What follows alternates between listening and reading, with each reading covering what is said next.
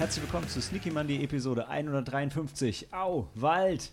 Es ist der zweite Bücherpodcast von Sneaky Monday und wir wollten die Zwischenzeit nutzen, um uns einen Namen zu überlegen. Haben wir nicht getan, oder? Nein. Wollten wir das? Wir haben doch gesagt, dass wir das als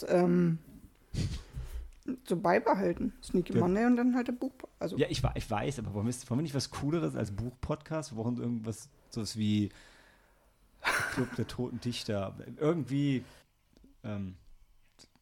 mir fällt nichts ein, deshalb, okay. Also, in dem Fall, zweiter Buchclub und wir reden über Auwald. Das aktuelle Buch von Jana Volkmann, wenn ich das richtig verstanden habe, die schon andere Bücher gemacht hat, von denen ich noch nie gehört hatte, wie Das Zeichen für Regen und Schwimm heute, 26, Metamorphosen und Fremde Worte. Ist 2020 erschienen, fetzige 163 Seiten lang, passt somit in unsere 200-Seiten-Regel. Und kommt so ungefähr mit 4 Sternen rundrum weg. Und das, Sam, das kam von dir, oder? Ja. Warum? Nein, ich meine, wie bist du drauf gekommen? Naja, ich habe halt, ich will den Buchclub ja auch eigennützig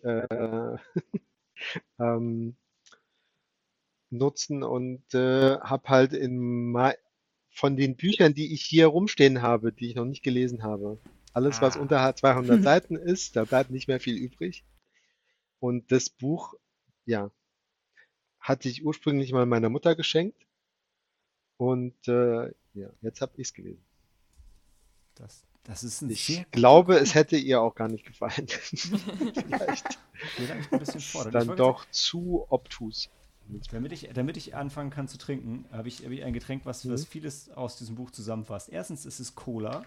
Eine Dose, gefunden im Wald und rum mit drin. Also quasi der Schnaps ganz hinten im Kühlschrank. Oh, ja. Das heißt, wir hören gleich das Geräusch, das bedeutet, du bist bald nicht mehr durstig. Genau. Auf jeden Fall nicht auf Rum-Cola. Ich finde es so eklig. Das sage ich, bevor ich getrunken habe. Warte, Moment. Oh Gott, das ist doch viel schlimmer, als ich mir vorgestellt habe. Obwohl ich zugeben muss, das schmeckt nach Kindheitserinnerungen. So immer dann. Kindheitserinnerungen? Ja, naja, okay. Also deine Milch wurde auch mit dem Whisky. Oh ja. Also, okay, Dorfjugenderinnerung an die Abende, wo ich mit Leuten getrunken habe, mit denen ich normalerweise nicht getrunken habe. Und dann hast du einfach, die hatten Cola rum oder was so irgend so. Und dann hast du das halt auch getrunken, weil das war halt das, was da war. Oder? Und die haben es wahrscheinlich getrunken, weil sie es mochten. Aber egal. Darum, es geht ja heute nicht um Alkohol, sondern um ein Buch und um uns. Ich habe uns noch gar nicht vorgestellt. Ich finde es so gut, dass wir in so einen Modus reingekommen sind, wo wir das vergessen, weil es einfach so gut läuft. Das sind heute Sam, der das Buch mitgebracht hat. Und Maike, die das Buch gelesen hat. Moin, moin. Und Helena, die sich ganz viele Stellen im Buch markiert hat. Guten Abend. Genau. Und Malte, die das Buch nur digital hat. Kannst ja auch Marker setzen. Das stimmt, aber also ich liebe es. Das ist umständlich. Ja? Ich liebe es, Bücher auf dem Kindle zu lesen, aber allein schon, wenn man sich, in Anführungszeichen, verblättert hat, die Seite wiederzufinden, macht mich wahnsinnig. Ich weiß, ich kann auch ein Lesezeichen setzen, das kriege ich nicht hin und wenn ich es hinkriege, dann finde ich es nicht wieder. Und genauso Marker, also alles daran ist, finde ich, von dem UX furchtbar, außer das Lesen. Das ist großartig. Deshalb lese ich trotzdem alles auf dem Kindle, weil ich selten das Bedürfnis habe, mir Dinge zu markieren in Büchern. Oder Lieblingsstellen wieder zu lesen. So cool bin ich einfach nicht. Aber darum geht es auch nicht heute. Denn, Sam, die Story, ja. Das ist jetzt das zweite Buch, was wir gelesen haben, was sich jetzt storytechnisch gleichzeitig einfach und schwierig zusammenfassen lässt. Glaube ich. Kannst du es? Willst du es versuchen? Ja, ich meine, wir spoilen dann gleich, oder? Oh, schmeckt das eklig. Naja, ich meine, wir haben Judith, die in Wien als Tischlerin arbeitet und ein bisschen Workaholic ist. Ein bisschen seltsam im Verhalten. Wohnt mit ihrer Freundin Lynn zusammen. Ja. Und eines Tages Freundin. Genau, mit ihrer Partnerin Lynn muss man mit ihrer Partnerin Lynn. Und Ja, eines Tages verliert sie sich in einem Restaurationsprojekt. Da schleppt einer ein Puppenhaus an, was kaputt gegangen ist. Ja. Da macht sie Überstunden und so lange, bis ihr Chef ihr Zwangsurlaub gibt und sie wegschickt. Ja. Und wohin gehst du, wenn du in Wien wohnst? Nach Bratislava. Dann macht sie sowas wie eine Sneak-Reise, ja, also so eine Donaureise. Ja, so nach Zufall wählt sie ihr nach Last-Minute.com-Prinzip ihr Ziel aus und fährt mit dem Schiff nach Bratislava. Ja. Dort wird ihr Pass geklaut, also wird ihr alles gestohlen und die Diebin fährt statt ihrer mit dem Schiff nach Wien. Wieder zurück. Ist jetzt nicht so plotrelevant, ne? Aber ich glaube, ihr wird das Portemonnaie mit Pass und so geschoben. Also sie hat ja noch. Ja, also plotrelevant in dem Sinne, sie ist nicht an Bord, wenn das Schiff verschwindet. Das stimmt. Aus dem Grund. Und winkt aber der Diebin noch zu. Das genau. Ist ein bisschen komisch. Die ist ein bisschen komisch. Also die findet es dann irgendwie dann doch spannend und interessant und fragt sich, wer ist diese Frau? Und stellt sich alle möglichen Dinge vor. Und läuft dann nach Hause. Ja, fängt an nach Hause zu laufen. Bildet sich dann ein, dass sie gesucht wird. Plötzlich. Jetzt ganz, also da können wir vielleicht abbrechen, oder? Weil ich meine, während sie dann da passieren dann kuriose Dinge. Genau, das ist ja wohl der Hauptplot. Aber stattdessen suchen die nach dem Schiff, aber trotzdem fühlt sie sich persönlich verfolgt. Naja, wir wissen nicht, ob sie nach dem Schiff suchen. Also im Nachgang erfährst du es, glaube ich, schon, dass Leute das alles irgendwie nach dem Schiff sucht. Ich meine, die suchen den Fluss ab. Mhm. Aber also ganz ehrlich, ich habe das Buch durchgelesen, ich habe eine Idee, was der Plot ist und das, was du gesagt hast, Sam, das ist auf jeden Fall Teil davon, aber ich könnte jetzt, also eine Frage, die ich habe und ich weiß, das geht dann schon so ein bisschen ins Spoiler-Territorium. Ja, warte, dann lass uns doch gleich einfach spoilern. Also, machen wir das war jetzt die Story und... Ja, oder wollen wir kurz sagen, wie wir es fanden? Ja, genau, und dann den Spoiler, ne? Ob wir es empfehlen oder nicht. Und dann können wir noch spoilern. Dann Sam, wie fandest du es? Ich kann mit dem Buch nichts anfangen. Ich bereue es, das vorgeschlagen zu haben. Also ich bereue nicht, dass du es vorgeschlagen hast, Sam. Ich meine, es ist insofern nicht zu bereuen, als dass wir jetzt drüber reden können und die Helena hat bestimmt ganz viele Sachen auf Lager. Eine ihrer Notizen ist ein Fragezeichen, das finde ich besonders gut. Das ist gut. Ja. Also es ist ein schwieriges Buch, wo sehr viel so Flow of Consciousness auch mit dabei ist. Wo halt einfach so die Gedanken von der Judith sich verlieren und abzweigen und verirren und wieder zurückkommen und ich glaube, ich hätte ziemlich viele Sätze markieren können, die zu irgendwelche Schlussfolgerungen, philosophische Gedanken über das menschliche Dasein darstellen, die ich aber nicht verstanden habe. Okay. Helena schart schon mit den verbalen Hufen. Ja, mach doch weiter. Also ich kann sagen, ich hatte auch mal Probleme damit und ich kann sagen, dass ich ab Seite 78 erst so richtig einsteigen konnte. Da habe ich gesagt, da ging es. Ich hatte wirklich davor ich musste wirklich mehrere Sätze nochmal lesen. Ja. Weil mich halt weil, wie du es auch selbst beschrieben hast, Sam, dass es sie verirrt sich ja, wie sie halt sich auf dem Heimweg verirrt sie sich halt auch in ihren eigenen Gedanken. Das ist anscheinend auch so alles ein bisschen, also wie es halt dann so auch im Wald ist, halt irgendwie alles doch ein bisschen, vielleicht sieht sie auch in ihren Gedanken den Wald vor lauter Bäumen nicht und weshalb ich tatsächlich aber das Buch doch gut finde, muss ich gestehen, dass es teilweise mir genauso geht. Also es gab Sätze, die hätte ich auch sagen können oder so Gedankengänge, die ich auch hätte können. Es sind manchmal auch so aus, zum Beispiel dann, als sie dann beschreibt, wie so einfache Dinge wie den Tee, also welchen Tee sie trinkt, Ostfriesen, diese Ostfriesen-Mischung. Ja. Hm. Und genau so denke ich halt auch über Tee. Über diesen Tee tatsächlich. Dann gab es halt auch noch. Warte mal, jetzt müssen wir kurz rekapitulieren. Was hat er gesagt? Bisschen bitter.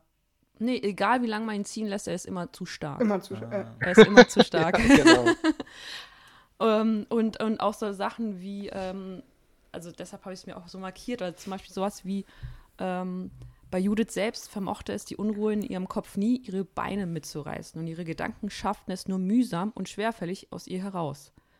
Und das ist halt, so geht es mir manchmal auch. Ich muss sagen, das klingt, wie wenn ich dich versuche, zum Laufen zu überreden. Ja.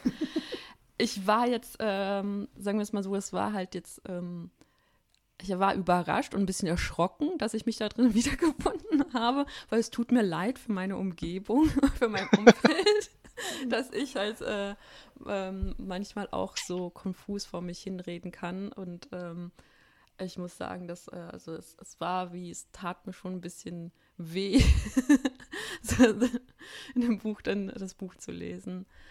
Ja, aber auch wenn es mir oft auch genau, also auch so oft so geht, vor allem wenn es um die Gedankengänge ging, habe ich das teilweise auch nicht ganz verstehen können. Wie gesagt, ab Seite 78 habe ich so richtig reingefunden. Und ich habe so eine Theorie, dass mit dieser Diebin, also weil war es wirklich eine Person oder, also dass die Theorie kam mir erst, als ich den Epilog gelesen habe. Und können wir gleich noch. Ach so, ich glaube, ich weiß, worauf du hinaus willst. Ja.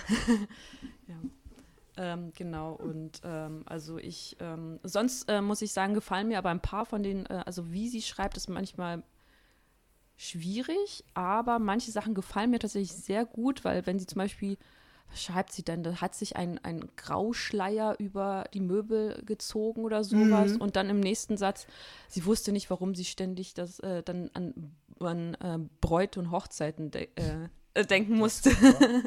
Und ich habe das erst nicht sofort verstanden, weil ich dachte, Moment, warum denkt sie jetzt an eine Braut und dann, ach na klar, der Schleier. Und das muss dann, das macht es halt das umso interessanter, dieses Buch zu lesen. Auch sowas wie, zum Beispiel sagt sie auch sowas wie, ja, und dann sind wir von allen guten Geistern verlassen und im nächsten, also wirklich im selben Satz, kommt dann nochmal die Frage auf, ja, und dann bleiben nur noch die Schlechten übrig. Ja, das fand ich auch sehr gut. Das fand ich auch toll. Weil man da gar nicht drüber nachdenkt, so, ne, okay, man sagt diesen Spruch, du bist doch, oder man ist selber von allen guten Geistern verlassen.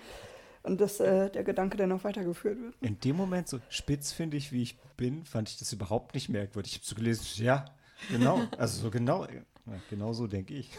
Ja, oder sowas, wenn sie so schreibt, auch zum Beispiel an manchen Stellen ist meine Kleidung ausgebeult, an anderen so fadenscheinig. Das ist meine Haut. Und ich dachte mir, wer benutzt denn halt fadenscheinig in diesem Kontext? Also wirklich heutzutage. Das, was es ist, als Faden. Genau, als das, was es durchgewetzt, ist. Durchgewetzt, ja. Das fand ich ganz toll. Also ich kann noch ein paar Dinge, ich kann noch ein paar Sätze oder Beispiele vorlesen. Ja, aber ich fand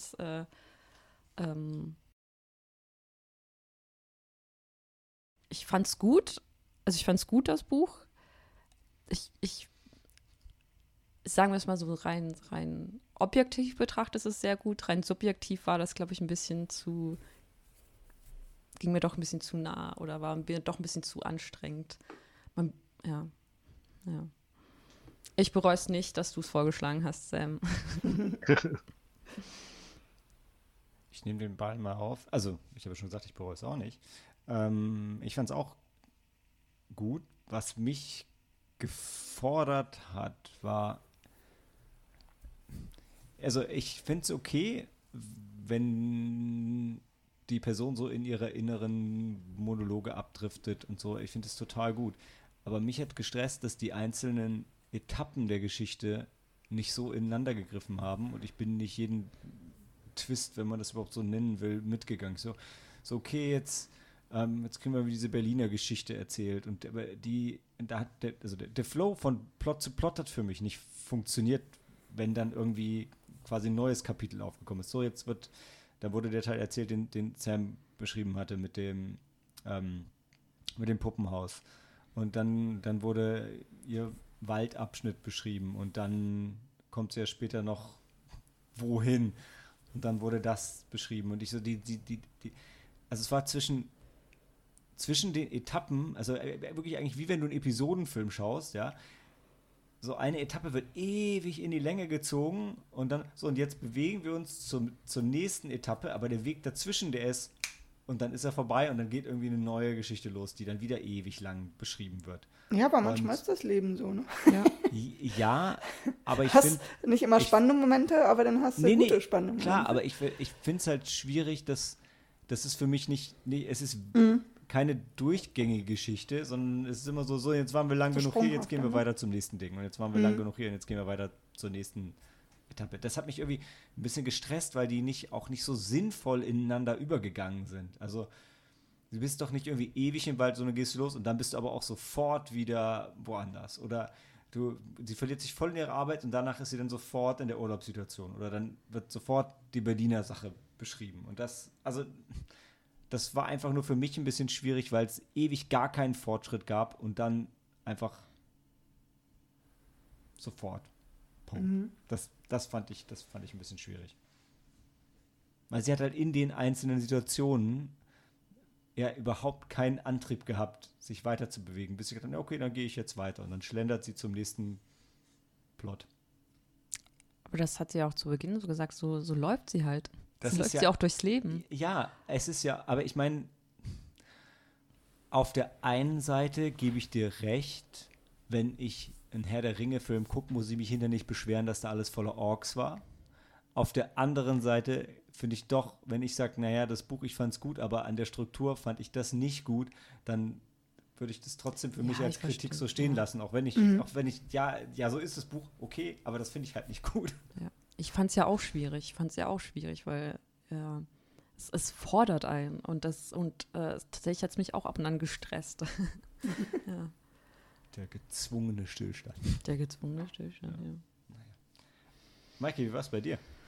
Ich fand es auch gut.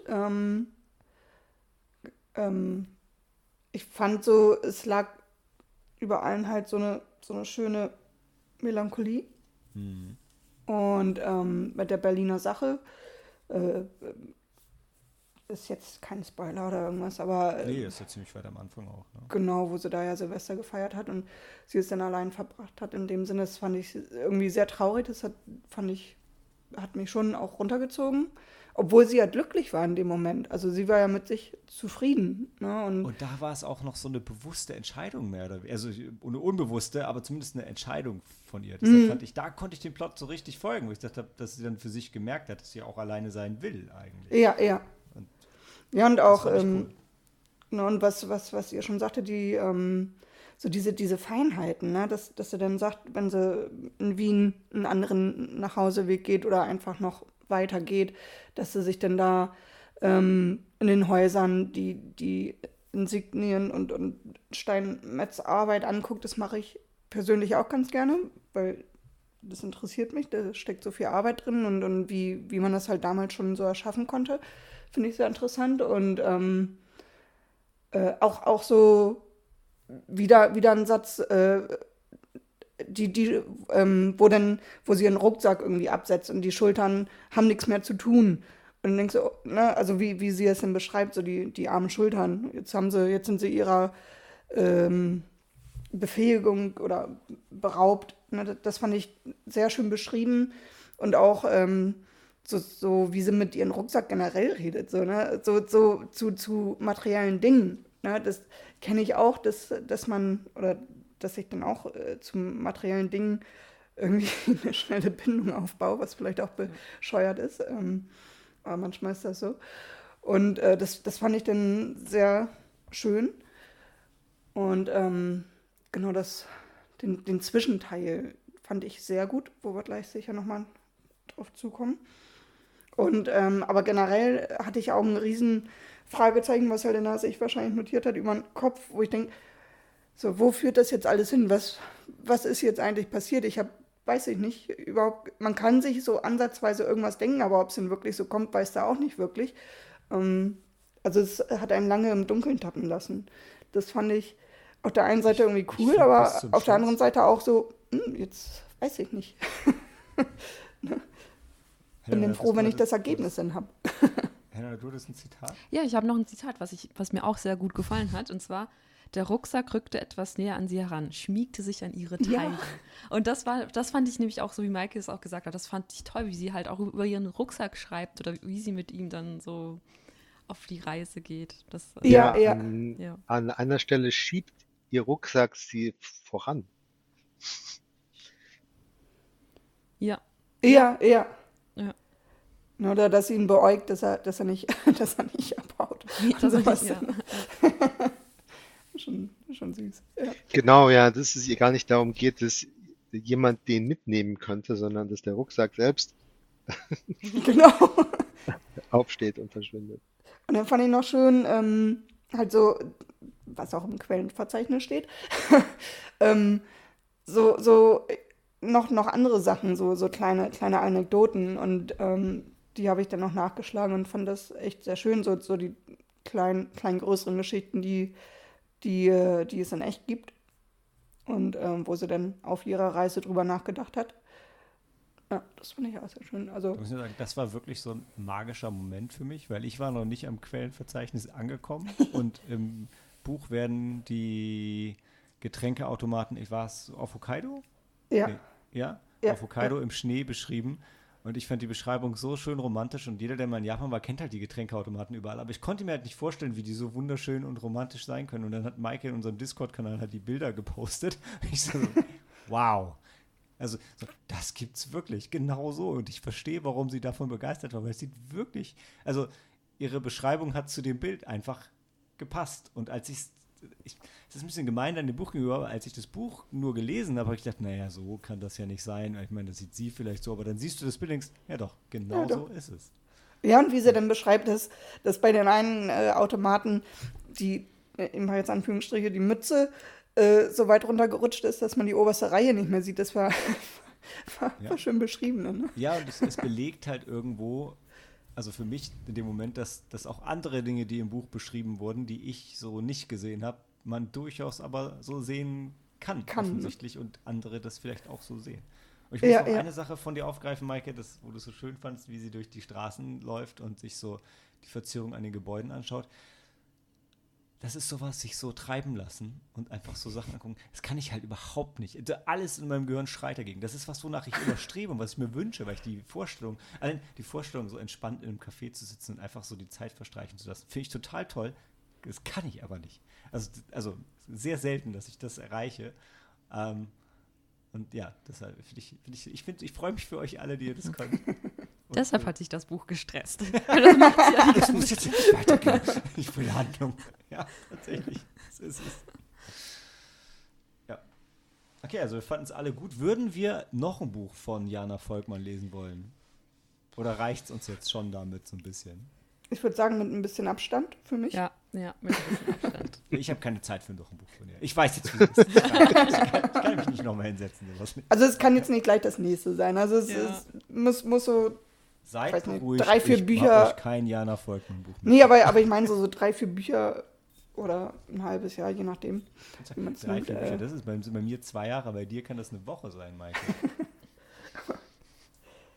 Also ich muss eine gewisse Zeit verstehen. Meine größte Enttäuschung war, dass ihre Fähigkeit, Holzarten durch den Geruch zu bestimmen, überhaupt nicht wirklich zum Tragen kam. Nee, ich fand das so süß, Sam, weil ich hätte dich gefragt, was ist denn das eigentlich für ein Buch? Und hast du mir das gesagt? Ich weiß nicht, Dann kommt das gar nicht so groß zur Sache. Ne?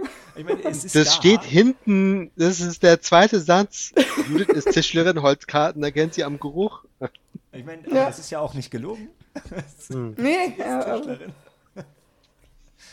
Aber das kommt nicht so in Problemlösungs- und Spurensuche-Szenarien zum Tragen. Nicht mal als bei ihren Tischlerarbeiten war das handlungsrelevant. Ja.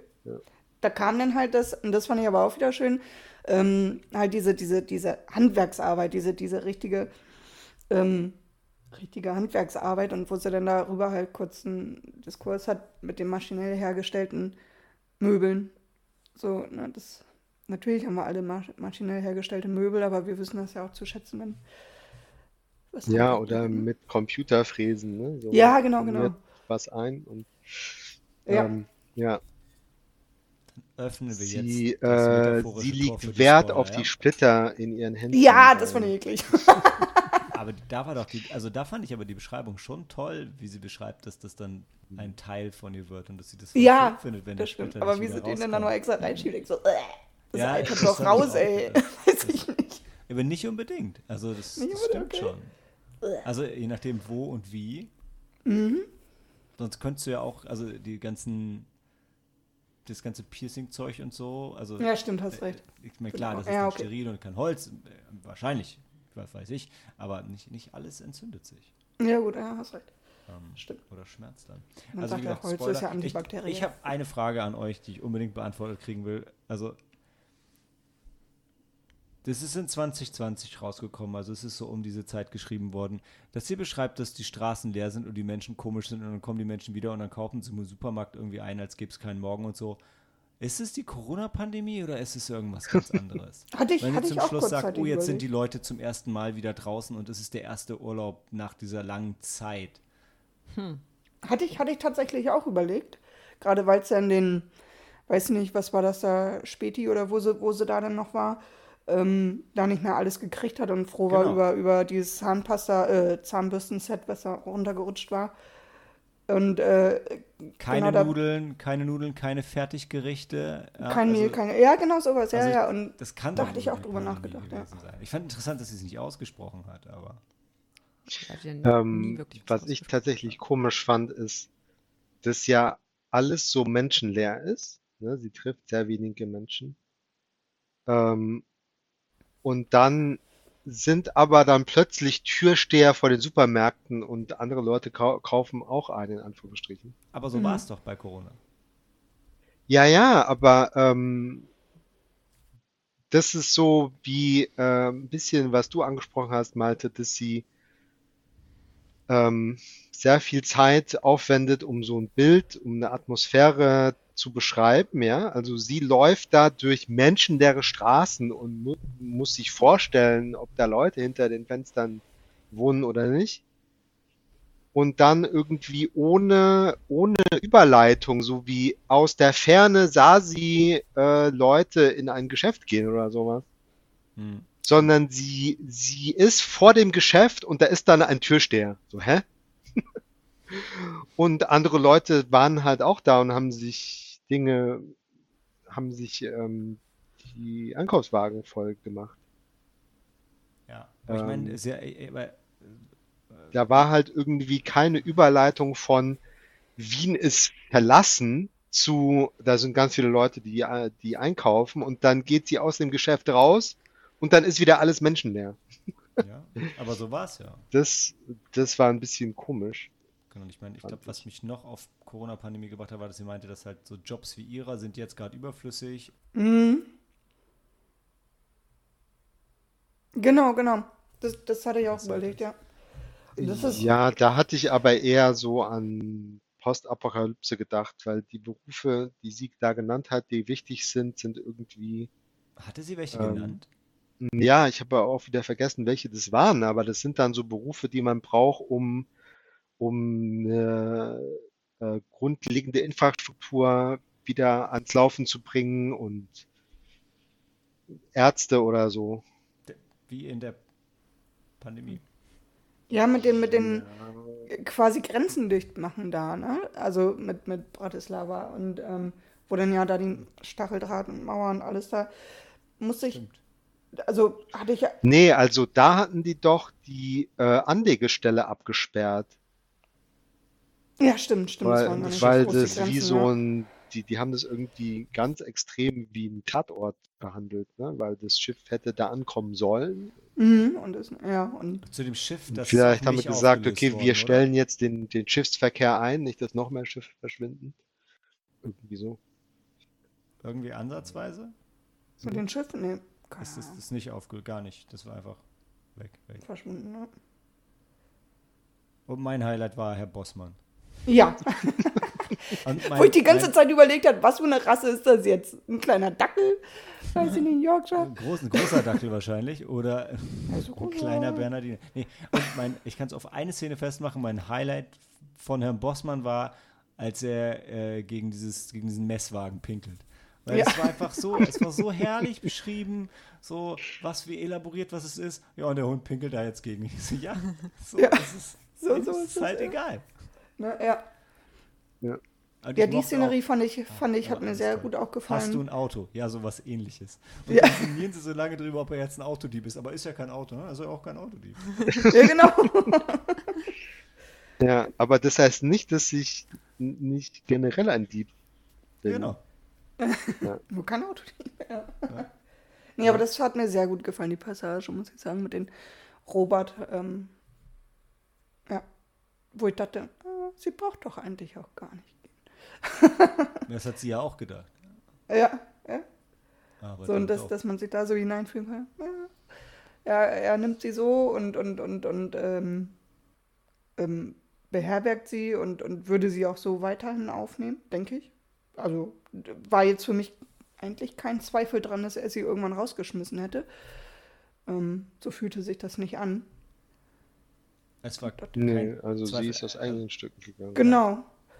Und auch wenn sie jetzt ein Jahr... Hat er dich auch ein bisschen an Chrissy erinnert? Nee, da hatte ich ein anderes Bild im Kopf, muss ich sagen. Ähnlich schon, aber ich hatte... Ja, der wird auch irgendjemand einfach so aufnehmen, schlaf halt, da ist doch okay. Und dann das stimmt. Ich hatte da so ein... Weiß nicht, wo sie ich sag jetzt mal, wirklich ihren Film fährt quasi, wo sie ja sagt, wer das im Film spielen würde, dass da eine Liebesgeschichte zwischen denen wäre. Also das habe ich überhaupt nicht. Ich dachte jetzt, das wäre einfach also für mich persönlich ein älterer Mann. Aber halt nicht, weiß nicht, ich würde jetzt sagen, Mitte 50. So hätte ich jetzt persönlich gedacht, also... Obwohl da ja überhaupt kein Alter angegeben wird, wie alt er ist. Warum war er bei dir groß? Weiß ich nicht. Kann das nicht, dass er eine kräftige, große, zumindest kräftige Statur hat? Er hatte eine speckige Hose, aber... Ich weiß nicht. Und ich glaube, mit diesen Mitte 50 oder so war mit diesen Einmachtlesern. So, sonst ich glaub, wird das ja keiner haben. Ja. Gut, der Trend geht wieder dahin, aber so fühlte ich das. Ja, mit 50, weiß nicht. Ende 40 hätte mir schon gereicht. Wie alt war sie denn? Hat sie nicht gesagt, aus ihrer Sicht war er alt? Ich glaube. Naja. In jedem Fall, also das war schon so ein Highlight. Vor allem da war für mich auch wieder so ein bisschen, ich weiß nicht, ob man es Handlung nennen will, aber da ist wieder was passiert. Ja, da war wieder noch ein anderer Mensch, der sich halbwegs normal verhält. Und anderer Mensch ist ein geiles Stichwort, Sam. Ich bin ja beim Lesen fast hochgeschreckt, als auf einmal im Buch dann direkte Sprache aufgetaucht ist. Auf einmal sagt einer was und ich bin so, oh Gott. Ja, stimmt. Ja. Was reden die? Das hat mich total schockiert, wirklich. Das, weil man halt so lange, das eben nicht Gedanken nachgegangen ist. Zuletzt der Radfahrer... Bevor sie in den Wald was ich in dem Sinne als Vorsichtsmaßnahme empfunden habe, fand ich auch noch sehr gut. Da wäre ich jetzt so gar nicht drauf gekommen mit den Fuchsbandwürmern. Dass du nicht einfach irgendwelche Bären essen kannst und gar nicht weißt. Ja, das hat sich mir eingebrannt, doch. Ja, ja, genau. Nee, hätte ich, also ja, sollte man vielleicht wissen, das stimmt. Wäre ich jetzt aber wahrscheinlich so nicht drauf gekommen. Und du wärst ich hätte mir wahrscheinlich irgendwas an Parasiten geholt oder so. Vielleicht auch nicht. Genau. Kommt halt drauf an, ob das ein Gefahrengebiet ist. Aber ist ja fast überall mittlerweile. Mhm. So, Helena, du hattest noch einen Punkt aus dem Epilog. Du wolltest was sagen zu der Frau, die sie dann auf einmal sieht und dann doch nicht, die dann gleich wieder verschwunden ist? Oder was wolltest du? Ja, aber jetzt, weil ich dann erst im Epilog drauf gekommen bin und dann, jetzt hier hatte ich nämlich auch dein Skript vor mir liegen und da wird es ja auch mit einem Märchen verglichen. Dann habe ich mir jetzt die Frage gestellt, hat die Diebin vielleicht einfach ihr Leben gestohlen? Also war das einfach der Tod und das ist einfach ihre, und ist Judith gestorben und... Oh mein Gott, ich krieg Gänsehaut. Und deshalb ist das halt alles so ein bisschen... ätherisch. Ja.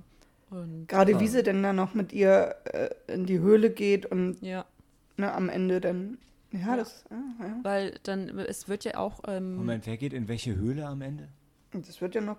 Das wird ja noch beschrieben. Also vorm Epilog, das letzte. Also sie ist ja dann in der Werkstatt. Mhm. Außer aber dann ist ja niemand da. Genau. Ja, und dann, dann wird es aber... Recht, ja. Dann wird es auch plötzlich hypothetisch, ne? Ja. Mhm. Weil dann stellt sie sich vor, wie die Diebin kommt und ein Regal wegschiebt und dahinter ist ein Tunneleingang. Genau. Und wie sie da... mit ihr dann drin verschwindet und einfach nur in ihre Gedanken ab. Ja, denke ich auch. Ja. So dieses Vergessen irgendwie. Also ich finde, dass die Diebin schon echt war. Mhm. Aber das ist ja alles, da kann man ja alles rein interpretieren, was man will. Also so, für mich war sie echt. Und es war, was sie auch beschrieben hat, die Sehnsucht irgendwie, hatte sie ja Sehnsucht nach ihr und quasi hat sie sich irgendwie auch in sie verliebt und dass sie dann halt am Ende sich das vielleicht einfach wünscht, ne? In der Werkstatt, dass die Diebin jetzt kommt und mit ihr in die Höhle geht und einfach, dass sie dann für sich sind. Also sie mag ja eh das Einsamsein, das Alleinsein und die nächste, die sie dann halt da hat, wäre denn die Diebin und dass sie sich das mit ihr halt vorstellen könnte. Also gar nicht mal ihre Partnerin, die Lynn, sondern wirklich dann die namenlose Diebin. Und ja, so war das für mich. Ja, ich kam ja da drauf, weil Judith selbst beschreibt das ja irgendwann mal, dass wenn sie sich von jemandem trennt, dann ist diese Person in der Vergangenheit und dann hat sie halt er existiert nicht mehr in ihrer Gegenwart. Mhm. Und am Ende sagt Lynn dann im Epilog, also wir sind ja im Spoilerbereich, im Epilog erfahren wir, dass Lynn eine neue Freundin hat und dann spricht sie das auch mal direkt an, nochmal, wie sagt sie denn, dass ihre neue Freundin noch nie... Das ist ja bei ihrer neuen Freundin anders als bei ihr, weil sie noch nie jemanden verloren hat. Und dann spricht sie nochmal direkt an, dass Lynn sich das anders irgendwie aufgenommen hätte, wenn Judith sie verlassen hätte. Aber, oder das, also so wie sie es formuliert, so, es klang für mich so ein bisschen, als ob Judith vielleicht doch gestorben ist. Ja. Nee, Judith ist einfach verschwunden. Verschwunden, genau. So also sie war ja weiß nicht, was passiert ist. Genau, sie sollte ja offiziell mit auf dem Schiff sein und Lynn hatte ja auch das Foto an der Gedenktafelwand gehängt. Die Sache ist, dass wir die ganze Zeit durch Wien laufen und überhaupt so dass irgendwas Postapokalyptisches passiert. Also, dass irgendwas Apokalyptisches passiert ist.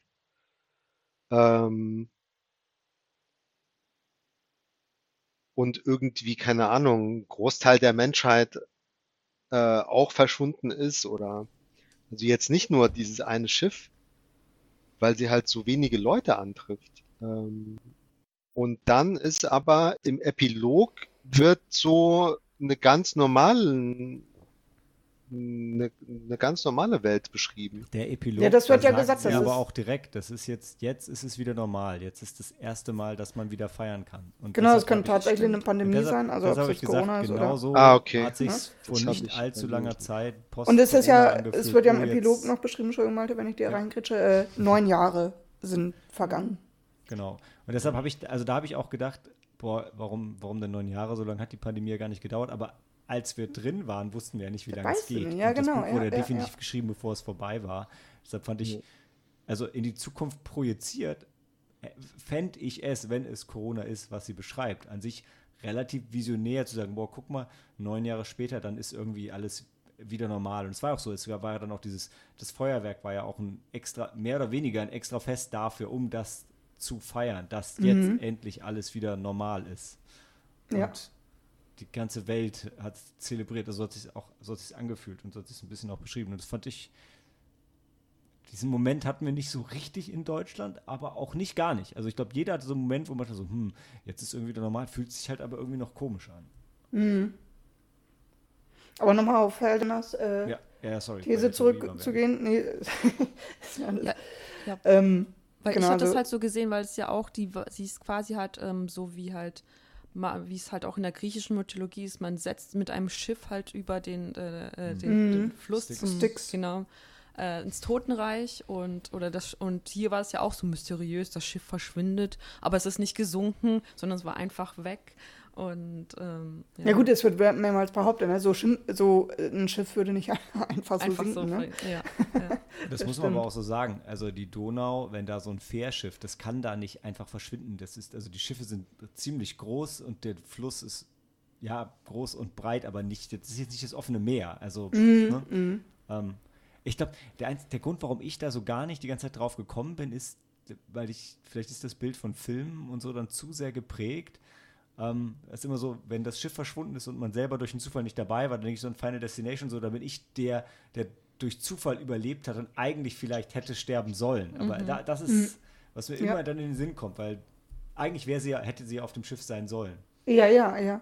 Aber so gesehen, vielleicht war sie auch auf dem Schiff und das Schiff ist einfach gesunken und sie stellt sich nur vor, was wäre, wenn ich nicht auf dem Schiff gewesen wäre. Aber so oder so, egal wie rum es ist, für Lynn ist sie ja in dem Sinne wirklich gestorben. Also Lynn weiß ja nicht, was aus ihr geworden ist, selbst wenn sie jetzt verschwunden ist. Und das wollte sie das wollte Judith ja einfach verschwinden. Sie hat ihre Chance in dem Sinne, wollte sie wahrnehmen oder hat sie wahrgenommen, je nachdem. Und dass sie für Lynn halt definitiv tot ist, ne? Weil sie weiß ja gar nicht, was mit ihr passiert ist. Wenn man davon ausgeht, dass die Passagiere des Schiffs alle tot sind, dann ist halt auch Jude tot. Ne? Mhm. Also. Was dann irgendwie abgefahren ist bei dem Buch, was ja fast komplett so in der internen Welt von ihr spielt und der aber an sich extrem geerdet ist. Also es geht ja um, also wie lange sie eine Flasche Schnaps oder eine Zigarette oder was auch immer so beschreibt. Und trotzdem gibt es im Film eine so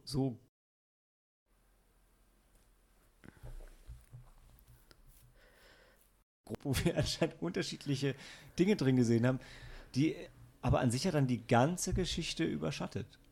Ich habe jetzt gerade kein Fazit daraus, aber ich finde es sehr beeindruckend. Mhm. Also weißt du, in der Geschichte, die an sich so ultra realistisch ist, und so ultra langsam gibt es trotzdem noch so viel Überbau nicht. Muss aufhören, immer in die Tasse zu hauen. Krass. Aber guck mal, wenn die Corona-Pandemie, also wenn es das im Buch gewesen sein sollte und das dann so das postapokalyptisch wahrgenommen wird, ne, dann finde ich das auch irgendwie krass. Ja, also ich habe es für mich wirklich immer nur die reale Erklärung gesucht und also für mich das verschwundene Schiff mehr oder weniger ausgeblendet irgendwann. Weil ich so, das ist halt das Schiff verschwunden. Sie weiß es halt nicht, aber die werden es schon einfach irgendwie am nächsten Tag dann gefunden haben. Aber es gibt doch genug Hinweise, dass dem nicht so war. Und das ist schon krass. Hab auf jeden Fall jetzt schon 3-mal Gänsehaut gehabt. Bin ich beeindruckt. Aber Also das heißt, Helena, was heißt das dann für dich, dass sie zum Schluss die Frau dann noch mal wieder sieht oder nicht? Also wäre das die Diebin gewesen? Weil ich finde es ja so herrlich, sie fängt ja so anders zu beschreiben, aber dann ist sie auch schon wieder weg und dann ist vorbei im Epilog. Ach so, du meinst Lynn. Genau, sie sieht doch die zwei Frauen. Lynn sieht zwei Frauen, ja. Genau, ja. Eine mit wildem Haar und die andere wird wahrscheinlich dann Judith gewesen sein, oder? Die eine mit wilden Haaren, die andere katzenhaft. Ich dachte, die katzenhafte wäre einfach die Diebin gewesen, die wieder einem neuen Opfer hinterherläuft. Mhm. Hätte ich jetzt auch so, weil Judith sie ja auch so mit den Katzenaugen beschreibt. Genau, ja. Und weil sie ja beschreibt, das sind zwei Frauen, die eine hinter der anderen her. Und ich so, ja, genauso wie es bei ihr war. Aber hatte sie nicht beschrieben, dass die eine ihr sehr bekannt, also dass sie... Ja, aus dem Augenwinkel, ne, dass sie das... Die eine der beiden kam mir so vertraut vor, sie hätte, sie hätte sie noch aus dem Augenwinkel aus jeder Menschenmenge erkannt. Ja. Genau, wie Judith das ja vorher auch mal beschrieben hatte. Ja, so hat sie aber auch die Diebin beschrieben. Dass sie die auf jeden Fall wiedererkennen würde. Ja, aber am Anfang hatte sie ja noch eine Szene, wo sie ja da durch Wien stromert. Stimmt. Wo sie dann halt Lynn aus dem Supermarkt sieht und aus dem Augenwinkel. Und das ist halt, ne, wenn du mit einer Person in einer Beziehung bist oder wie auch immer, dass du halt die Person dann auch aus dem Augenwinkel wiedererkennen würdest. Und das fand ich, hat nochmal einen schönen Bogen zum Ende geschlagen, dass es halt Lynn genauso gegangen ist. Aber halt in den Moment nicht, wo Judith das wahrgenommen hat. Das war wahrscheinlich. Also deshalb, deshalb bin ich davon ausgegangen, dass Lynn dann Judith eventuell vielleicht gesehen hatte. Sie meint ja auch, sie konnte ihren Augen nicht glauben und mit der Diebin. Ja, das ist halt entweder war sie dann wirklich da mit der Diebin oder sie hat sich dann endgültig wirklich von ihr verabschiedet und von dem alten Leben und sie beginnt das neue Leben mit Feuerwerk, so wie man es halt immer am Ende des Jahres macht und sie schreibt ja auch, am Ende heißt es ja dann auch, dass Lynn sich jetzt endlich, dass sie sagt ja dann auch, endlich ist wieder alles in Ordnung oder ja. Ich dachte, da meinen sie die Pandemie mit. Ich bin vielleicht so kalt und herzlos. Ja, alles, aber auch, auch Lynn ist jetzt wieder... Sie beschreibt doch auch das Feuerwerk so schön, wie es sofort von dem Licht ins Dunkel ging. Ja, genau. Und halt, dass sie da aber genau gerade in einer noch relativ frischen Beziehung ist, weil sie ja da auch beschreibt, dass man ja nicht gleich auf, ich sag's jetzt, irgendwie auf Kleinigkeiten irgendwie eingehen möchte oder drauf rumhacken möchte, was sie da irgendwie stört. Ich kann es jetzt gerade nicht wortgenau wiedergeben, aber... Genau, dass man da nicht gleich... das haben sie doch bei How I Met Your Mother so gut beschrieben. So, am Anfang sagst du einfach zu allem Ja. Bis sie dann irgendeinen Scheiß machen, auf den beide keinen Bock haben, weil einfach keiner Nein sagen will. Ja. Und deswegen dachte ich, dass das noch eine frische Beziehung ist. Ja. Neuer Anfang. Ein neuer Anfang, genau. Das Buch endet mit einem Neuanfang. Also, ja. Ja, und irgendwie... Der letzte Paragraph vor dem Epilog ist dann wieder so was überhöht Prätentiöses. Der allerletzte Satz, irgendwo spült gerade Wasser um die Wurzeln vieler Bäume, zwei Landschaften halten sich aneinander fest. Mhm. Damit hatte ich gedacht, dass es Judith und die Katzenfrau wäre. Ja, also... Plötzlich wird es nicht mehr hypothetisch und dass die sich immer näher kommen und dann berühren die sich so wie Teilchen und Antiteilchen, dass die sich dann gegenseitig zerstören, sobald die sich tatsächlich berühren. Oh, das ist auch wieder ein guter Ansatz. Aber ich kann halt damit überhaupt nichts anfangen. Also ihr glaubt dann wirklich, dass sie dann am Ende... Dass zwei Landschaften halten sich an. Also dann haben sie sich dann doch nicht zerstört, wie in Teilchen und Antiteilchen. Ja. Aber dass jetzt diese zwei Menschen plötzlich als Landschaften beschrieben werden, was soll das denn heißen? Also da fand ich, dass sie in dem Sinne ineinander gefunden haben. Also, dass sie sich gegenseitig gegriffen und aufgenommen haben. Also so habe ich das jetzt rausgezogen. Ja gut, ich meine, man kann einfach den Begriff Landschaft ignorieren und dann sich trotzdem was vorstellen. Ja. Was passiert? Ne? Zwei Menschen kommen sich immer näher und dann umarmen sie sich irgendwann. Ja gut, ja, ich wollte jetzt ein bisschen anders ausschmücken. Aber was das mit Wurzeln und Landschaften zu tun hat, verstehe ich nicht. Das Ineinandergreifen vielleicht. Wurzeln. Ja, ich sehe das auch so, dass die Wurzeln ineinander greifen. Irgendwo spielt gerade Wasser um die Wurzeln vieler Bäume. Das sind dann irgendwelche Bäume irgendwo anders. Ja, also ich meine, nicht in dieser Situation. Ja, aber die ganze Situation ist ja alles wirklich hypothetisch. Sie schreibt ja dann nur davon, dass es wird dann vielleicht wohl so sein oder so könnte es sein und sie wird dann sagen und sie, also ich finde, es ist etwas ein Wunschbild, was sie dann hat. Ja. Ja, also diese ganze Sequenz am Ende, das ist, was sie sich vorstellt, was sein könnte, gerne hätte, was jetzt passiert, während sie da in der Werkstatt hockt. Genau, die Sehnsucht danach, ja. Aber das ist ein bisschen kitschig, aber ja, das passt, ich glaube, Sehnsucht hat sie auch beschrieben. Darauf, wenn sie während der Corona-Pandemie die Postpandemie beschreiben. Sie sagt doch noch, ja, am Ende hat eigentlich niemand wirklich irgendjemanden verloren und wenn, dann niemand, der ihm wirklich wichtig war. Mhm. Ach so, Lynn beschreibt das dann am Ende, ja. Ich habe was Kluges gesagt, so halb. Ja. Also war sie... Ja, also ich erkläre mir halt diese schwer zugänglichen Sachen halt dann so, ja, das sind halt irgendwelche internen Gedanken genau. Von einer, keine Ahnung, Frau, die unter Psychosen leidet oder die ein bisschen austickt oder einen Nervenzusammenbruch hatte oder irgendwie sowas und dann... Aber jetzt im Hinblick auf die Pandemie könnte es ja auch sein, dass sie die Pandemie halt, also sie hat es körperlich, also sie ist nicht gestorben, aber sie hat es halt einfach psychisch nicht geschafft. Ja.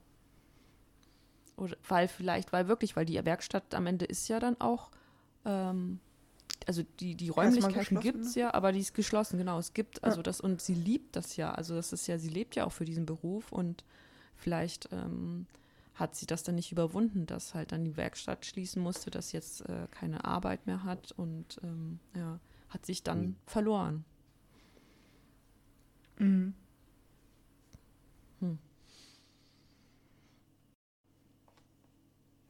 Hm. Ich bin durch. Aber ein Satz, an einer Sache, Malte, musste ich noch an dich denken. Es gibt Leute, die einen Pfützner trinken. Ne? Ja. Es tut mir leid.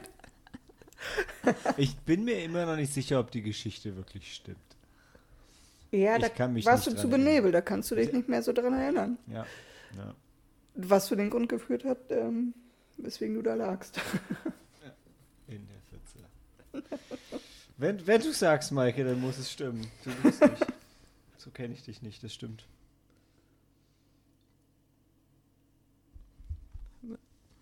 Helena, du hast noch was? Ja, ich fand, ganz zu Beginn hast du den Titel des Buches sehr treffend. So wie sie im Buch auch einmal, ne? Ja, sehr, sehr treffend ausgesprochen. Au. Ja. Vielleicht, wenn wir die Waldsequenz, die relativ lang ist, da haben wir jetzt eigentlich wenig zugesagt, ne? Aber da ist sie auch. Ist sie wirklich nicht. Ja, also ein Auwald ist ja das, was so an einem Flussufer, ne? So ein bisschen sumpfig oder so, vielleicht. Halt so ein Wald, der sehr durchtränkt ist durch das Wasser vom Fluss irgendwie. Mhm. Da ist sie ja am Anfang von ihrem Nachhauseweg, wo sie dann auch sich so viel versteckt, ist ja in dem Auwald. Ich fand das Ganze auf jeden Fall, deshalb schon, ich meine, ich habe die Bratislava-Wien-Fernfahrt mal mitgemacht, aber auch jede andere quasi so Schipper-Kreuzfahrt, die man hier bei uns machen kann. So dieses Land zwischen zwei großen Städten am Fluss, wo halt nicht da passiert halt nicht so richtig was. Also ich fand es sehr passend für das Buch und es war halt auch so eine Landschaftssituation, also wenn man das wirklich dann zu Fuß läuft, die ich mir gut vorstellen kann, weil ich meine, es gibt, wir haben ja viele Städte immer am Meer und am Fluss, logischerweise, wegen Handel und so weiter und so weiter, aber wenn zwischen zwei großen Städten nicht, da sind halt keine großen Städte, da ist halt auch nicht viel passiert und ja, das war einfach sehr passend. Ich habe es gerade nicht gut auf den Punkt gebracht, was ich sagen wollte, aber ich hoffe, ihr versteht mich. Aber das hat sie ja kurzzeitig auch noch beschrieben, dass sie auf der Donaufahrt zwischen Wien und Bratislava das gar nicht so wahrgenommen hat und halt währenddessen das total anders wahrnimmt, wenn du direkt drin bist. Ne? Es ist so ähnlich, wie wenn du mit dem Auto die Autobahn lang fährst. Da ist ja halt die ganze Zeit nichts. Aber wenn du die Strecke zu Fuß läufst, dann ist es erstens ist es unendlich weit und es ist aber trotzdem nichts da. Also zumindest augenscheinlich interessant ist. Mhm. Und das dann in die Länge gezogen auf 163 Seiten. Ja. Also ich fand es noch schön, wie sie beschrieben hat, dass jede Schiffsfahrt aufregend sein und lang sein kann, weil man ja irgendwie dann, das hat sie auch ganz toll beschrieben, dass, weil man ja quasi jeder, der sich mit dem Schiff fortbewegt oder das Schiff als...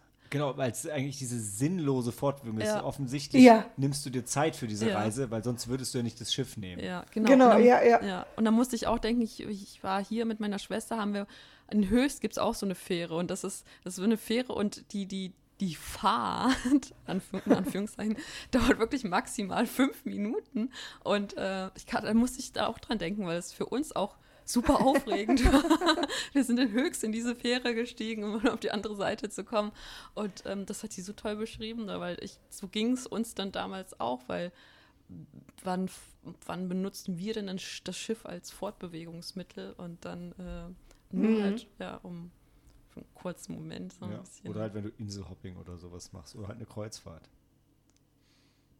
Also es gibt's schon, aber das meiste ist halt nicht mehr so, du benutzt halt keine Schiffe. Aber Kreuzfahrt ist ja auch nicht, also du willst ja nicht vom Punkt A. Nee, das ist ja wieder was anderes. Genau.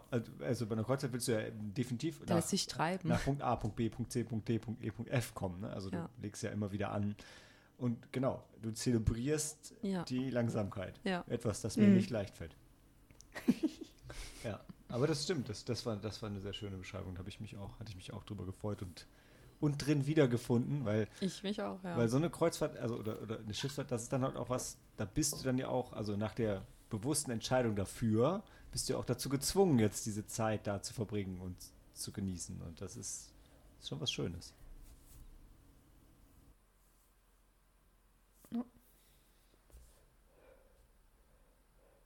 Die meisten sehen Flugreisen nur als das nötige Übel, um dahin zu kommen, wo sie eigentlich sein wollen. Und zwar am besten sofort.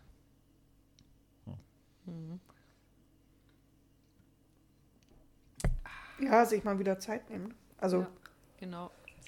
Sich mal wieder Zeit nehmen. Ja. Entschleunigung, das ist das Wort hier. Das beschreibt das Buch ganz gut. Ja.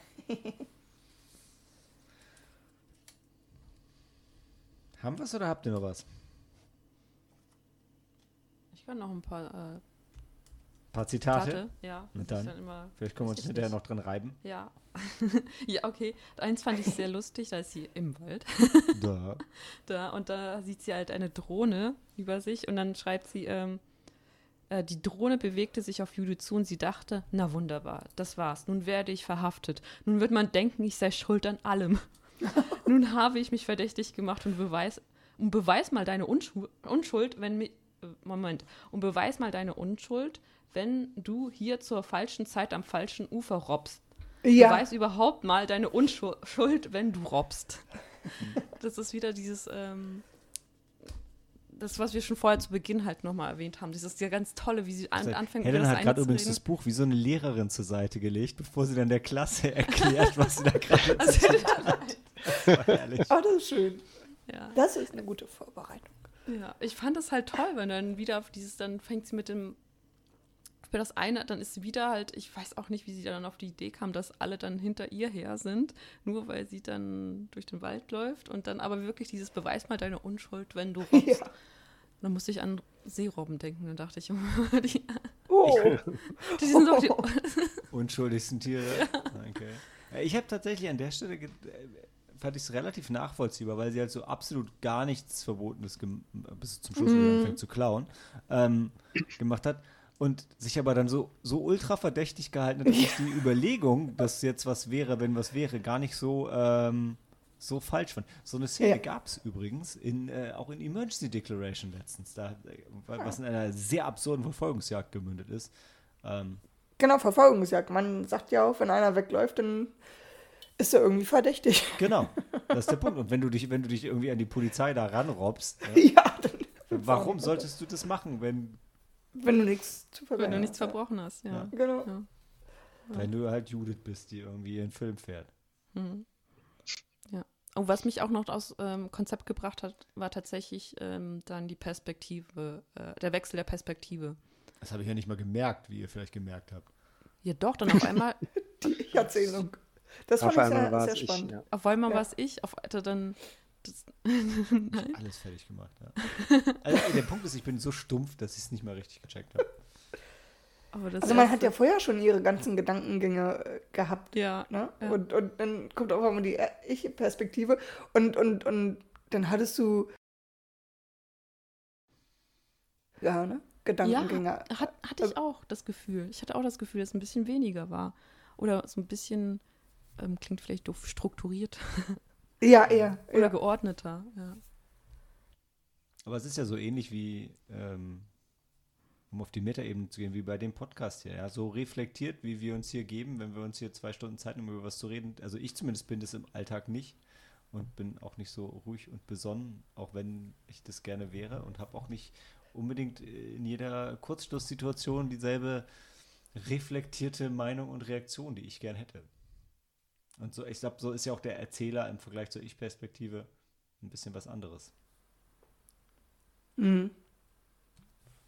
Es gibt ja verschiedene Erzählerformen. Also der Allwissende, okay. Ja. Du hast Germanistik studiert. Ich weiß, du kannst es noch ein bisschen besser auf den Punkt bringen als ich. Aber mach das doch auch gerne. Nee. Hast du ein Zitat für uns? Bestimmt. Ja, dann? Jetzt Nein. oder nie? Doch, bisher haben wir uns über jedes gefreut. Es sei denn, wollt ihr noch eins, sonst... Ja, gerne. Okay. Frau Barth. Ja, nein, ich habe dir nichts Gutes. Aber das Buch ist halt voller guter Zitate, deshalb ist es immer ganz spannend. Aber was ich noch... also die Art, wie sie manchmal schreibt, also wie Frau... Volkmann. Ich will auch ständig Judith Volkmann sagen. Irgendwie in meinem Kopf habe ich sie als Judith abgespeichert. Aber, geboren in Kassel musst du doch zugesagt haben, oder? Und und sie wohnt auch in Wien, oder? Ja, dann schreibt sie, ja klar. Ist noch ein Jahr älter als wir. Jünger.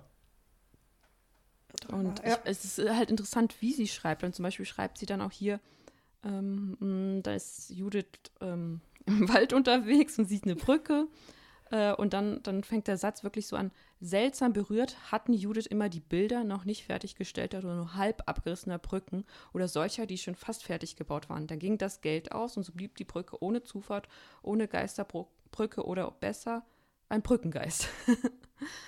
Und der Anfang, da musste ich das wirklich, nachdem, ich glaube, das kommt besser, wenn man den Satz auch davor gelesen hat, weil dann dieser Umschwung, also das erste Wort fand ich, die Wahl des ersten Wortes fand ich schon seltsam, weil die fängt dann wirklich an mit seltsam berührt hatten Judith und nicht einfach, sie hätte auch schreiben können, die Bilder von solchen Brücken haben Judith immer seltsam berührt. Und dann wiederum, dann schließt das, dann denkst du auch drüber nach, warum haben nur die Bilder Judith berührt, warum haben nicht noch nicht fertiggestellten Brücken sie nicht...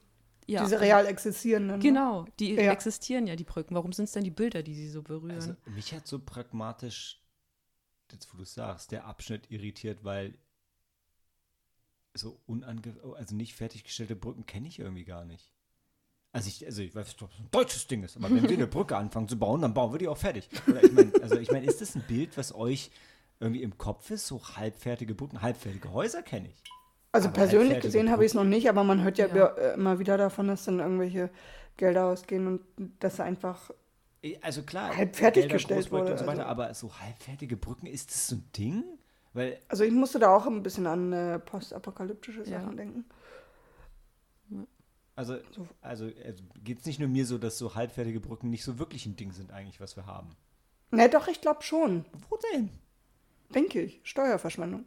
Ja, aber wann bist du mal an einer halbfertigen Brücke vorbeigekommen? Nein, wir haben das nicht. Also ich habe es auch noch nicht persönlich gesehen, aber weil sie beschreibt das ja so, als wäre das was sie schon oft gesehen hat und was sie immer... Aber es sind ja auch die Bilder, die ja, vielleicht sind es ja deswegen die Bilder. Ja.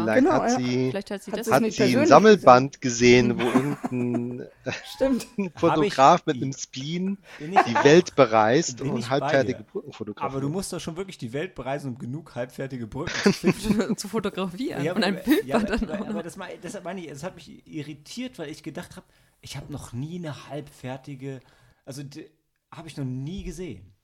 Eine Brücke, die nicht fertig gebaut wird. Vielleicht so Autobahnbrücken oder so, ne? Von den aber immer im Bau. Auf- und Abfahrtsrampen, aber die werden ja fertiggestellt. Die sieht man halt nur, während sie gebaut wird, wenn man regelmäßig da vorbeifährt. Ganz genau. Also das dauert halt. Aber lange. Das ist ja auch kein Projekt, was dann so bleibt.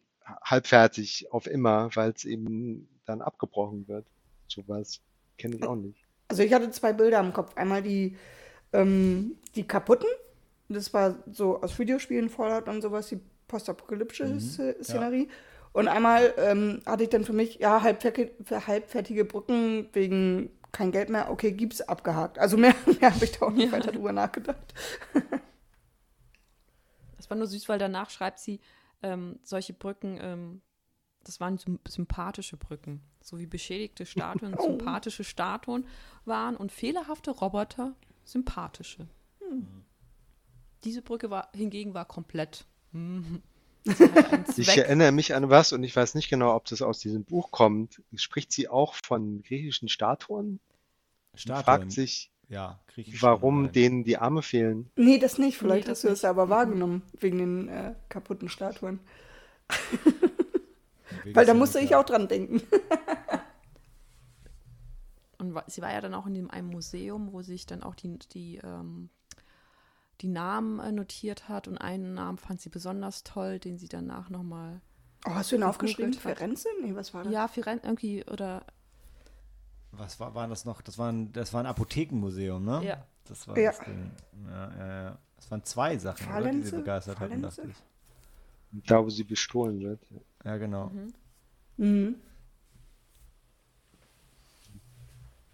Ja. Ich bin gerade auf die Seite gestoßen, wo sie plötzlich sagt, ich weiß nicht, weshalb ich nicht suchen kann.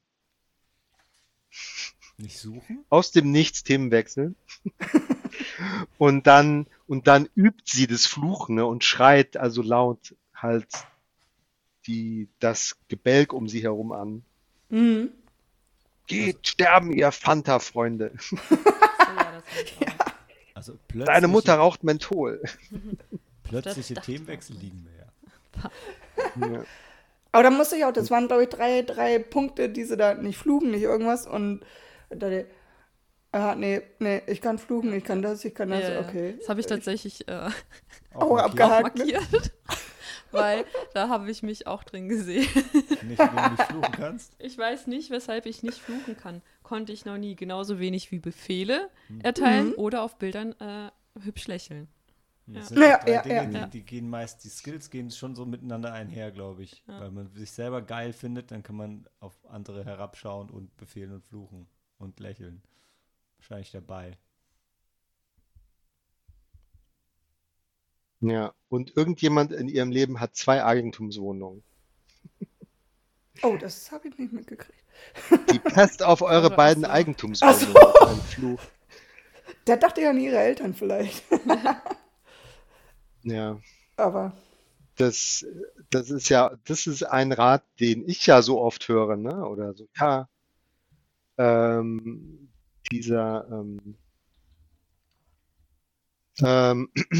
man halt eine Eigentumswohnung kauft, die vermietet, ne? Und dann mit der Zeit Geld spart und noch eine kauft und noch eine kauft. Immer vermietet, bis man halt so ein passives Einkommen hat. Die refinanziert sich selbst. zu Niedrigzinszeiten refinanziert die sich selbst.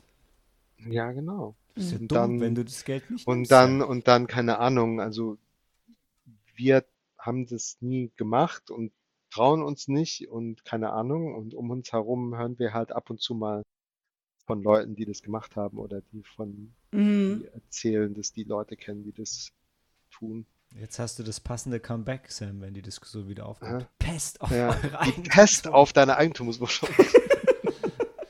Was warst du? Fanta? Ja. Fanta-Freunde. Fanta-Freunde, ja. Und dann dachte ich auch, ich mag immer lieber Sprite als Fanta. Ich habe gedacht, ob sie dann erklärt, wo Fanta herkommt, aber dann ist ja so ein bisschen abgegriffen. Genau, das wäre noch... Das wäre eine interessante Geschichte und gerade für eine Berlinerin auch gar nicht so abwegig, denn Fanta ist ja in Berlin erfunden worden, weil sie die Zutaten nicht rübergekriegt haben für die Cola damals. Dann haben sie stattdessen, was hatten sie? Weiß ich nicht, aber das, woraus man Fanta machen kann.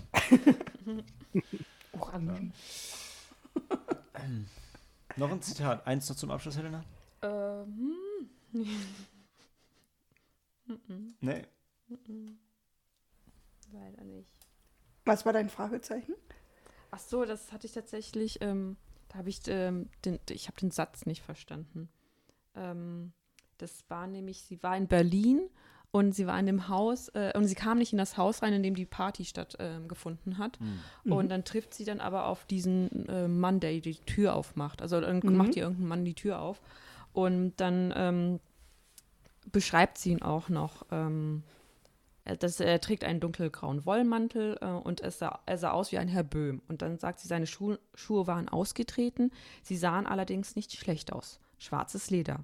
Und jetzt kommt's, die Schnürsenkel wirkten ein wenig zu neu für die Schuhe, aber man sah...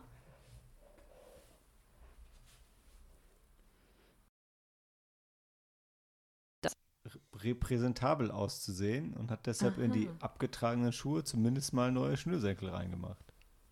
Okay. Ja, okay, dann hast du es beantwortet. Tut mir leid. Ja, also er hat halt neue Schnürsenkel rein, aber vielleicht welche, die nicht so gut passen, zu den Schuhen passen. Okay. Aber er hat sich Mühe gegeben und hat sie immerhin überhaupt erneuert. Ja. Er hat sich Mühe gegeben, okay. Ja. Er war stets bemüht. Also die Message ist, er hat es versucht, aber es reicht nicht. Ja. Aber bei Schuhen? Also Schuhe sind ja, woran du ablesen kannst, ob jemand Geld hat oder nicht. Das ist halt immer ein ganz, ganz klares Indiz. Oh. Genau. Ja, oder wo du ablesen kannst, ob jemand was von Stil versteht. Ich weiß gar nicht, wie ich das formulieren soll. Ja, genau halt so. So einen Sinn für Ästhetik hat, ne? Also wenn einer ganz viel Geld hat und irgendwelche schrecklichen Schuhe anzieht oder darauf keinen Wert legt. Ja, aber du wirst halt selten jemanden sehen, der Geld hat in ausgetretenen Schuhen. Also du auch heute, du kannst, das ist natürlich alles Klischees und nur alles Tendenzen, ne? Aber nur weil du Geld hast, hast du jetzt nicht unbedingt teure Lederschuhe an. Aber wenn du Geld hast, hast du im Zweifel nicht kaputte Turnschuhe an, sondern zumindest neue, saubere Turnschuhe. Ist halt so ein Ding. Also es ist halt, natürlich ist nichts die absolute Weisheit, aber grundsätzlich sagt man, dass das eine gute Art ist. Okay. Habe ich von den Mercedes-Verkäufern auch gelernt, haben sie mir bestätigt, als ich da meine Ausbildung gemacht habe. Mhm. Und meine Schuhe sind ausgetreten. Ja, meine auch. Und ich habe sie auch gepflegt. Ich habe sie sogar selbst gepflegt. Ja, das sieht man auch. Also kann ich tatsächlich, sogar ich muss... Ja, heutzutage muss man nochmal genauer hingucken und einschätzen, ist das ein Öko? Sind die Schuhe nur so, weil die Person nachhaltig sein will? Mhm. Aber ich verstehe es mit den Schuhen nicht so wirklich, weil wenn ich eine Person treffe, dann schaue ich jedoch nicht auf die Schuhe, ich schaue jedoch in die Augen. Aber wenn einer an dir vorbeiläuft Schuhe, und dann von dir wegläuft, möchtest, dann ob jemand Geld hat. Es ist ja nicht, dass du dann das guckst so du an, was du noch siehst. Wenn er sich von dir abgewendet hat, kannst du mir nicht mehr ins Gesicht schauen. Ja, dann ist es auch egal. Im Hinterkopf. Aber ich achte, okay. Und dann beobachtest du halt alles andere, was da zu sehen ist. Ich meine, der erste Punkt ist, Helena, du sagst, du schaust ihm ins Gesicht. Ja, das stimmt. Ja. Aber wie oft ist das Erste, was du einschätzen möchtest, wenn du jemanden triffst, denn ob er Geld hat oder nicht? Nie? Genau. Also es ist ja nur logisch, dass dein Blick, also du hättest, also auch für dieses Trivia, was du jetzt gelernt hast, hast du ja gar keine Verwendung. Also deshalb ist es ja fair. Ja. Okay. Aber wenn du darauf trainiert wärst und das für deinen Job oder was auch immer wichtig wäre, dann wäre das einfach ein gewohnter Blick, den du dann in deine Bewertung mit einfließen lassen würdest. Es ist halt, also es kommt auch so ein bisschen daher, weil irgendwann waren ja zerrissene Jeans waren in, also konntest du nicht mehr sagen, okay, wenn die Hose kaputt ist, dann hat er kein Geld. Nee, das ist Quatsch. Es gibt ultra teure Jeans, die natürlich zerrissen aussehen, und auch alle anderen Modetrends sind ja im Wandel. Ebenso konntest du nicht mehr sagen, dass jemand teure Lederschuhe haben muss. Aber saubere weiße Turnschuhe? Okay. Zumindest versucht jemand, den Anschein zu wahren. Ja, muss halt gucken. War noch die Goldzähne dazu. Egal, wir verrennen uns. Im Wald? Wir verlaufen uns. Wir rennen nicht. Okay. Also jetzt, trotzdem, ich will es nicht ersticken, aber habt ihr noch was? Oder sind wir durch? Nee. Ich habe auf jeden Fall viel über das Buch gelernt, was ich mal wieder so nicht wahrgenommen habe. Ich mag Bücher, wo ich da im Nachhinein noch ein bisschen recherchieren kann. Also der passt das auch ganz gut zu. Also tatsächlich fand ich die Quellenangaben zu den 3, 4 Dingen, das war wirklich eins meiner absoluten Highlights. Auch wenn ich fand das mit dem Stradivari italienischen Dorf echt interessant. Ich auch. Also wie bei Marvel-Filmen lohnt es sich, bis zum Schluss sitzen zu bleiben. Ja, genau. Gut, dann gehen wir in die Pause und gleich empfehle ich euch ein Buch.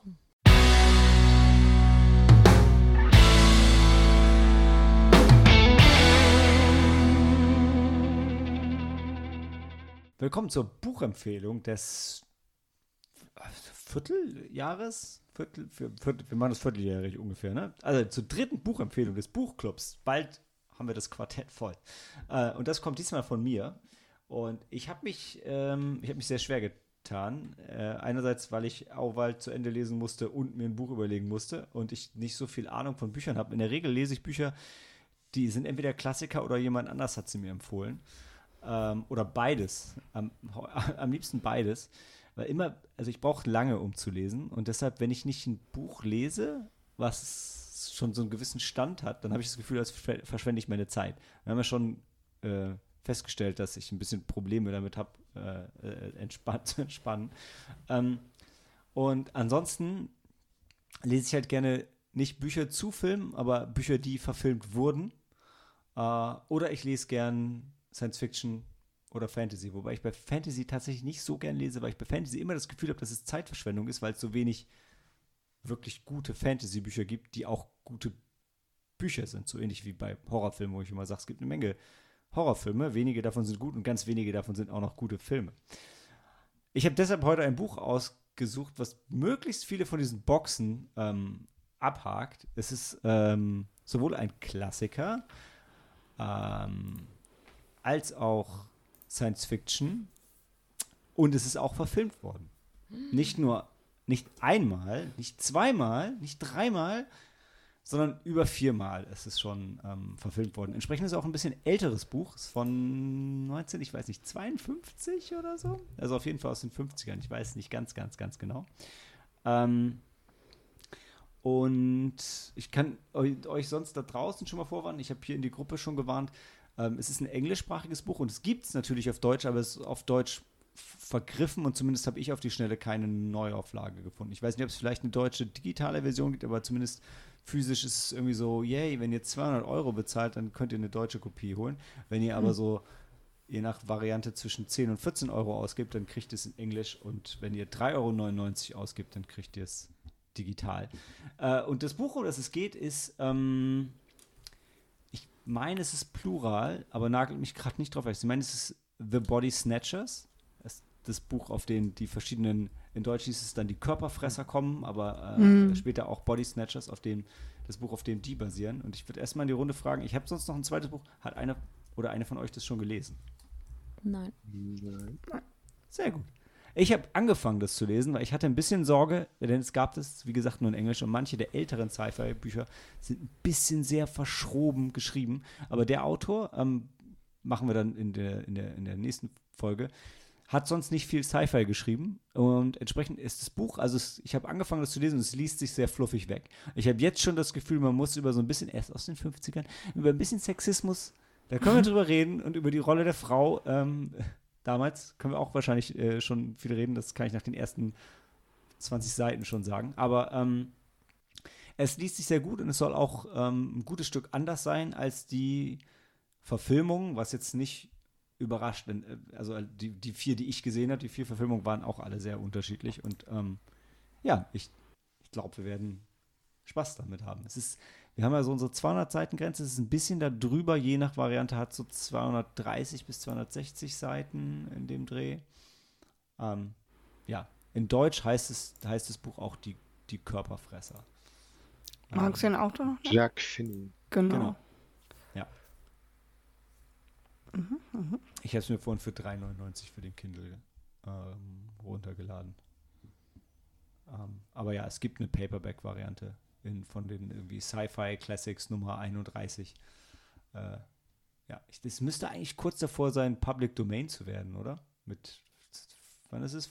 52, 53?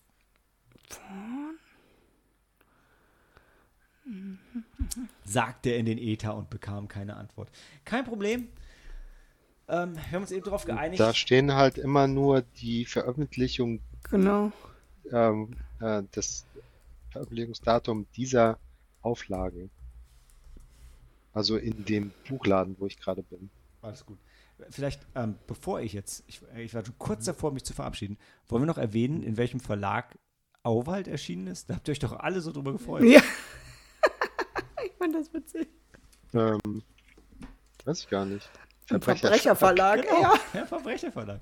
Und Helena hat das physische Buch, wenn ihr auf die Seite blättert, das ist auch so ein süßes Symbol mit zwei Strichmännchen und das eine hält der andere eine Waffe vor. Ja, das zweite hebt so die Arme. Schon sehr putzig. Ja. This is a stick-up. Give me all your money. Oh, guck mal in diesem Verlag. Verbrecher Verlag? Nee, von Body Snatchers. Orion. Ist auch The Prestige. Gibt es auch so Prestige? Das cool. Ergibt viel Sinn.